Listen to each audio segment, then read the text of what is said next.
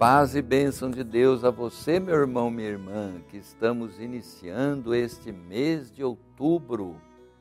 Vamos bendizer a Deus neste domingo, dia do Senhor, dia também que comemoramos Santa Teresinha do Menino Jesus.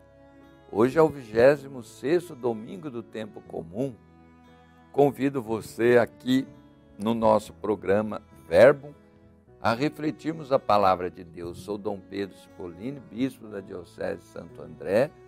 Estou participando do sínodo né, da igreja aqui em Roma, este sínodo convocado neste momento tão importante, né, sínodo sobre a sinodalidade, comunhão, participação e missão.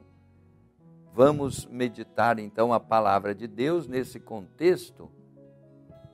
O Evangelho é de Mateus, capítulo 21, versículos de 28 a 32. Que vos parece, disse Jesus? Um homem tinha dois filhos. Dirigindo-se ao primeiro, disse: Meu filho vai trabalhar hoje na vinha? Respondeu ele: Não quero. Mas em seguida, tocado de arrependimento, foi. Dirigindo-se depois ao outro, disse-lhe a mesma coisa. O filho respondeu: Sim, pai, mas não foi. Qual dos dois fez a vontade do pai? O primeiro, responderam-lhe.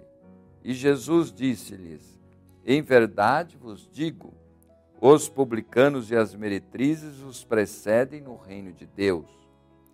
João veio a vós no caminho da justiça e não crestes nele.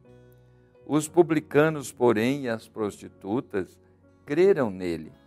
E vós, vendo isso, nem fostes tocados de arrependimento para crerdes nele. Palavra da salvação. Irmãos e irmãs, a parábola que acabamos de ouvir atinge diretamente os líderes religiosos que criticam em Jesus a predileção pelos pecadores. Hoje também muita gente é, critica aqueles que vão atrás dos pobres, doentes e pecadores, o mesmo que fazia Jesus. De fato, Jesus entra na casa de Zaqueu, que era chefe de cobradores de impostos, tido como pecador público, porque eles roubavam muito deixe-se tocar por uma ele deixa-se tocar por uma prostituta que lhe lava os pés, defende a adulta, a adúltera contra os puros, né, é, que queriam apedrejá-la. Jesus afirma que esses marginalizados estão mais próximos da salvação dos que os que se consideram justos.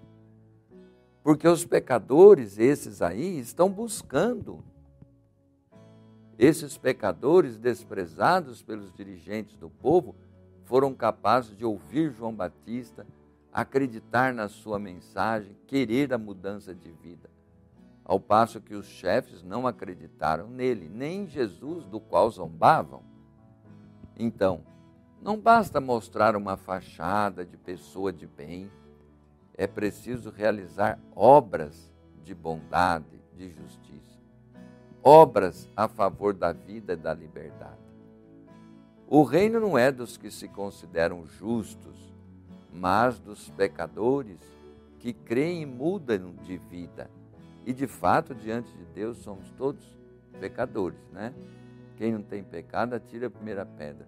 É preciso ter essa humildade, essa simplicidade de coração para que possamos trabalhar e integrar o reino de Deus. Então foi isso que fez, é, que fizeram os santos, inclusive a santa que comemoramos hoje. E hoje inicia-se o mês missionário, mês das missões. Santa Teresinha é justamente padroeira das missões, junto com São Francisco Xavier. Vamos então, meus irmãos, é, rezar pelas missões, uma das propostas pastorais da nossa diocese, né? Acolhida e missão. Ser uma igreja missionária, uma igreja não acomodada, mas que sai, vai ao encontro. É isso que temos trabalhado na nossa pastoral diocesana.